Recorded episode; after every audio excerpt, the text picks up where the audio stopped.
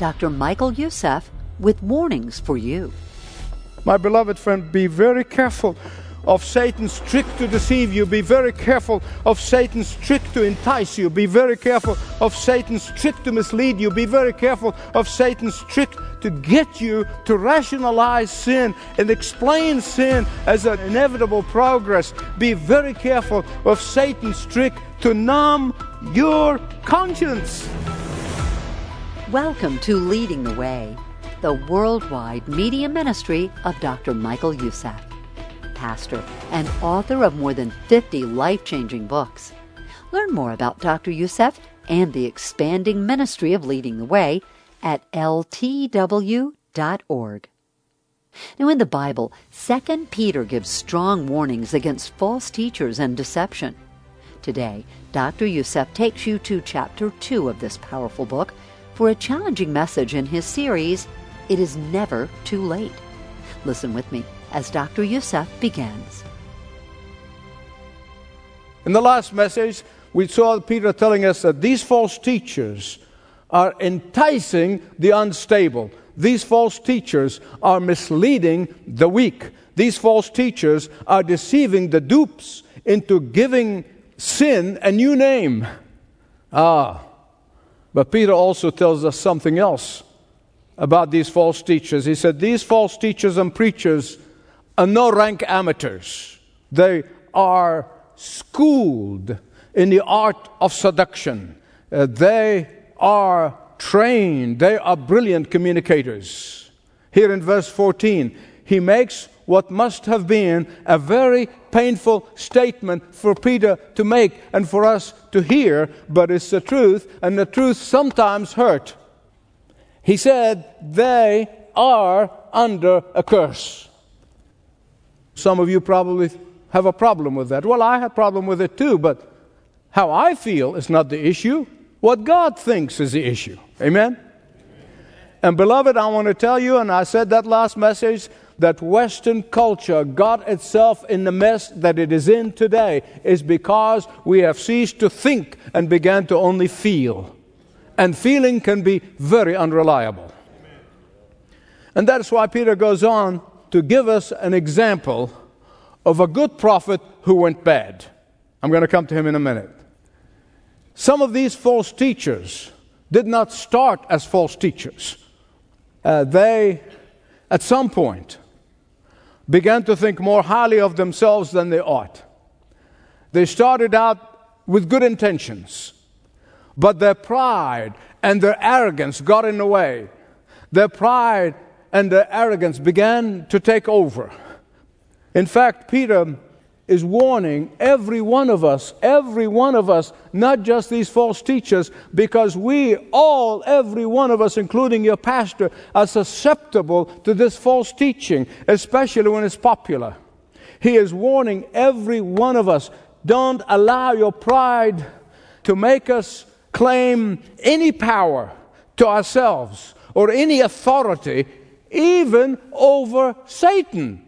I'm not saying this. Peter's saying that. The Word of God is saying this. But rather, we cry out to God, and the God of power and might, He can rebuke Satan for you. He can bind Satan for you. He can give you victory over your Satan every time you come to Him. That's what He's saying here. Him not on this one. Satan and his demons, when they got thrown out of heaven, we saw that in the last message. They were sentenced to judgment, and, and they will be thrown into the lake of fire when Jesus returns. But don't ever forget, they are supernatural powers nonetheless. They are under the control of God, but their supernatural power and our flesh and our pride are no match for these principalities and powers and rulers. When false teachers either ignore them or minimize them or undermine them, or they think more powerful than they are, they are putting themselves in peril. As a matter of fact, Jude, the half-brother of Jesus, warns us. He only wrote one chapter. His epistle is just one chapter. And in verse nine of that chapter, he tells us about an incident that had taken place where a conflict between the great Archangel Michael and Satan. And the great Archangel Michael himself did not say, I rebuke you, Satan. He said, the Lord rebuke you, Satan. Be forewarned. True believers are not filled with pride, even spiritual pride, especially spiritual pride. But they always come to Jesus in a posture of brokenness, humility, not arrogance, and self-will. Beloved, I know it's fashionable among some, and I'm very careful, among some false teachers and preachers to say that we are gods with a small g. One of them said that the only thing that's human about you is that your body, but everything about you, you're a god with a small g. But there's something else here that I have learned about the common characteristics that I hear about those false teachers when they get caught into immorality. They begin to give grace as an excuse for sin, or as Paul said, a license for sin. And my beloved friends, I am told that even they become so blazoned that they bring that sin into the church building. And that's why Peter, in verse fourteen, here he said that their eyes are full of adultery. What's that mean? Their eyes full of adultery. The word that Peter uses here of having trained their heart means that they have deliberately fought with their conscience until they have silenced their conscience. They have deliberately wrestled with God until they kept Him out of their lives. They have deliberately trained themselves to focus on the forbidden. In other words, their action and their false teaching are no accident. They're not accidental. It is one thing to experience momentary lapse. It is one thing to experience occasional failure, even miserable failure. But it's a whole different ballgame to be in sin and stay in sin and rationalize sin and explain sin. And that is why, of all the characters in the Bible who have blown it, and make no mistake about it, I'm so grateful the Bible does not cover up for the great men and women of God. Abraham lied. David messed up royally. Of all the people in the Scripture who have messed up greatly, Peter chooses one, Balaam. Balaam. You can find that whole story in the book of Numbers, chapter twenty-two, and read the whole story. Because Balaam is a frightening example of a person who fought against the will of God, who tried to twist the arm of God, who tried to change the will of God again and again and again. For what? For a pile of cash. Ah, but he did it so nicely. That's the thing you're going to notice if you read it carefully. He did it so nicely. Don't you ever pray about something the Bible said is wrong. Meanwhile, there was a king, a king of the Moabites. Moab is part of Jordan today. And the king of Moabites, his name is Balak. Don't confuse him with Balaam. Balaam and Balak, I know they sound alike, but they're the ones who dealt with each other. They were negotiating. The king of Moab hated Israel. The king of Moab, Balak, feared Israel. The king of Moab, Balak, saw Israel as a threat to him. But he heard that there was a prophet for hire, a prophet for profit. He heard about this man Balaam. And so King Balak sends for prophet Balaam and said to him, come and curse Israel, curse the people of God, and I will make you very, very rich. First he resisted. Oh, no, no, no, these are God's people. I can't do that.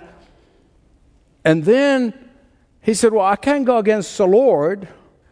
And then he said, well, let me check with the Lord. I want to see if I can get God to change his mind about his people. And then he kept doing this. He kept doing this. And God kept saying, no, don't do that. Don't curse my people. You cannot do that. I blessed my people. You can't curse them. But the king kept on upping the ante. I mean, he kept increasing that pile of cash. He kept on increasing the payout. He said, man, look at this pile of, of money.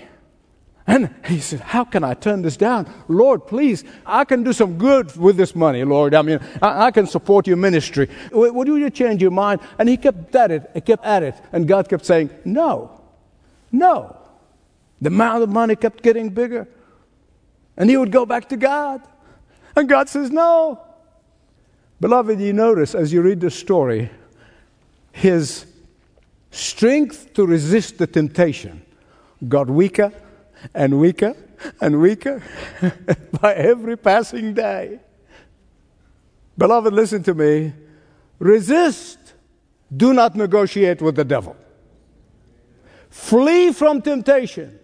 Don't discuss it or debate it. In addition to his greed, Balaam, it was said of Balaam that he also was motivated by sexual immorality. Finally, when he still would not listen to the voice of God, he gets on his donkey and he's heading toward Israel to curse them. And he gets into a narrow passage. And in that narrow passage, angel of the Lord was standing with a sword in his hand trying to stop him. But Balaam was so blinded with money that he didn't see the angel. And so he kept on beating his donkey. And the donkey couldn't move. And he kept on beating his donkey. The donkey saw the angel standing there, but Balaam didn't. You heard Scripture says that the God of this world has blinded them. My goodness gracious, if we've never seen that in real life, we're seeing it now. I'm seeing blindness like I have never seen, and I've seen a lot of people blinded. But are we seeing it in mass movement in America today? Blinded. I tell people, I said, these people are not shooting themselves in the foot. They're shooting themselves in the head. I mean, he kept on beating the donkey finally. The donkey said, why are you beating me? Can't you see the angel? Hmm.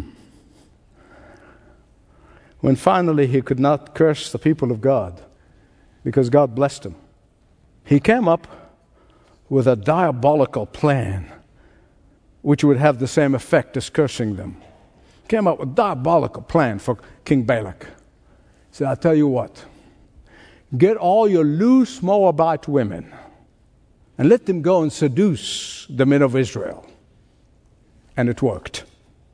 It worked. My beloved friend, be very careful. Be very careful of Satan's trick to deceive you. Be very careful of Satan's trick to entice you. Be very careful of Satan's trick to mislead you. Be very careful of Satan's trick to get you to rationalize sin and explain sin as an inevitable progress. Be very careful of Satan's trick to numb your conscience. Are you with me? He keeps at it and at it if you don't flee, until he blunts the sharpness of the voice of the Holy Spirit. Every time I think about this, I think of an experience I had as a six-year-old boy. I was in first grade. We initially used to live in the main old city, but my father sold that house and he built a lovely three-story house in the new side of town. And it was exciting for a little boy, but there was a problem with the house. It was very close to a railway line.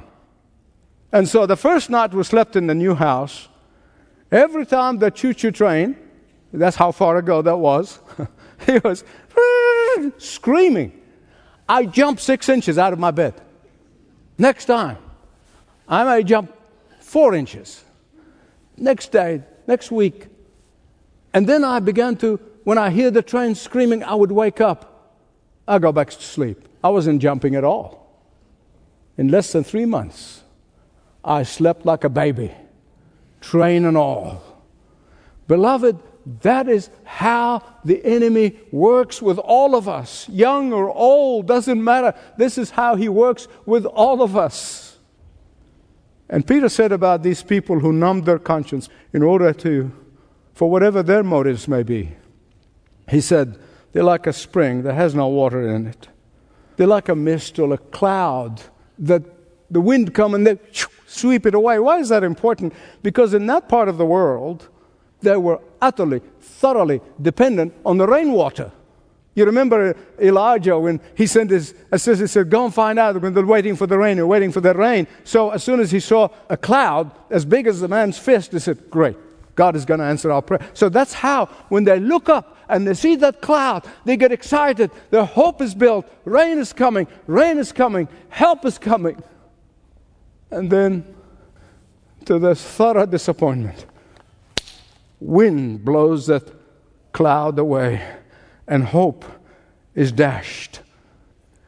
And they come to these false teachers hoping for bread, but they get a scorpion, hoping for water, and they get poison water. Verse eighteen. They use high-sounding words, fine phrases, brilliant communication skills, but they never satisfy the soul of a true believer. They'll never fill the soul of a true believer, because a true believer can only be filled by the Word of God. Look at verse eighteen again. They allure those who have already escaped from the life of sin and the life of error. They already escaped, but they allure them back. Instead of building up the believers in the truth of the Word of God, they allure them into doubting the truth, into picking and choosing the truth, in wanting to believe that but not this. Question: why do you think Peter is so concerned about this? I personally believe it's because Peter knew experientially. Experientially. He knew. And beloved, I know experientially how difficult it is to be unhooked and untangled from the errors and the doubts once they get their hooks into you. Verse nineteen is a key verse. Don't miss it. It's a key verse. He said, these false teachers and false leaders always talk about liberty and freedom. They do. But it's not what the Bible teaches, what liberty and freedom is. They use the word, but not the same meaning. Because when the Bible speaks about our liberty in Christ and our freedom in Christ, it means our freedom not to sin. Before Christ came into our lives, we were slaves to sin. But when Christ came into our lives, we became free from that slavery. We are now free to say no. Now we're free to have the victory. But false teachers twist these truths. They twist the meanings and say, Christian is free to sin, and God's grace will take care of it. These false teachers pride themselves in being liberated to sin. Now, beloved, many of the false teachers start well. They really do. They start well, well-intentioned. As they gain popularity and power, they cease to preach the truth, and they allow their charm and not the changeless gospel of Jesus Christ and the changeless truth of the Word of God to be their secret. And Peter is saying that for that reason, their judgment will be more severe than some of those who have never heard of Jesus. They will face greater condemnation than those who have never known biblical truth. Why?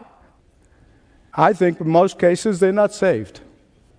Hebrews chapter six, verses four, five, and six says of them, he said, they tasted, they tasted, but they never ingested. They tasted, but never ingested. Wine tasters, and they keep mugging them out. Mm. It could be taken for hours, and what are they doing all this time? Two minutes, three minutes, and then they spit it out. Verse twenty-two, Peter quotes Proverbs chapter twenty-six, verse eleven. Like a dog returns to its vomit. And then he adds, or a swine after being washed returns to wallow in the mud. In reality, as I said, these people may never have been saved to begin with. However, and this is the big one, don't miss it. However, if they are saved, if they belong to the remnant, if they are belong to the Church of Jesus Christ, if their names are written in the book of life, one day, when they repent, they're going to be crying blood. Or the Lord will take them home. As Paul said, to save their soul, he'll take their body. See, in Bible times, dogs were not those lovable, huggable pets that you have at your house. It's fine. It's great. I love dogs in your house.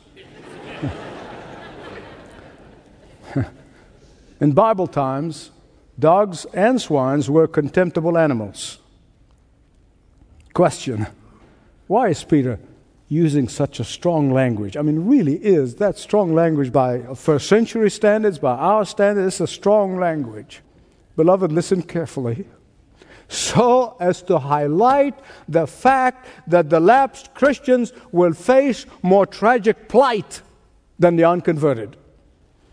In Matthew chapter twelve, verse forty-three, Jesus puts it this way. He said, when an evil spirit leaves a person's soul, and if that soul is not filled with the Holy Spirit of God, that evil spirit is watching, and he's watching, and he's watching, and that place has not been filled. It's still empty. So he goes out and he brings seven more evil spirits than he is, and they come in and they set up house. It's terrifying when you think about it.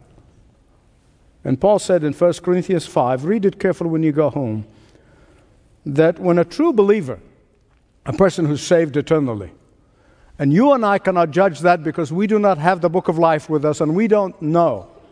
And just let's be careful, okay? But if that person is saved eternally, name written in the book of life, and they keep on disobedience, they keep on deliberately uh, moving away from the word, deliberately belittling the word of God, deliberately.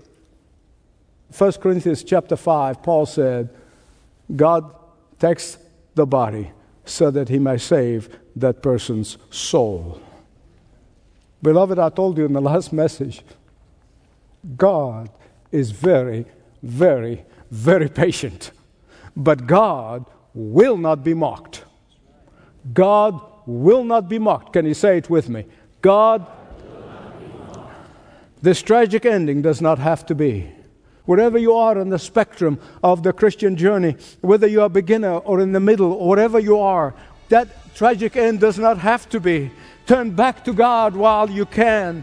Turn to the Lord while he may be found. Repent now before the repentance time has passed.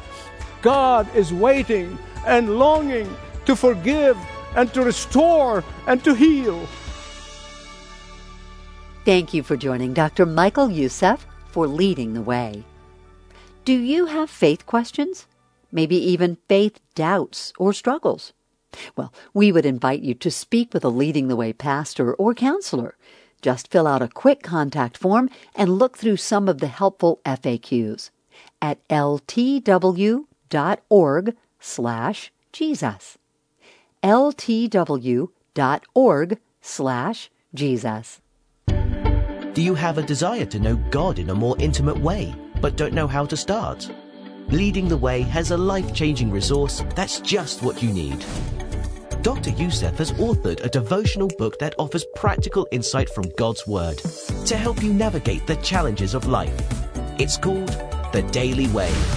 Each of the three hundred sixty-five Daily Way readings offer biblical truth about the topics of everyday life, including relationships, prayer, praise, foundational teachings of Jesus, current culture, and much more. You'll look forward to digging deeper into God's Word, guided by a pastor with a passion for God's truth. Get details about a special offer for the Daily Way when you visit L T W dot org. L T W dot org. Right now, Doctor Youssef is making this powerful book, The Daily Way, available when you give a gift of any amount to the worldwide ministry of Leading the Way. Details are available at eight six six, six two six, four three five six and at L T W dot org. This program is furnished by Leading the Way with Doctor Michael Youssef.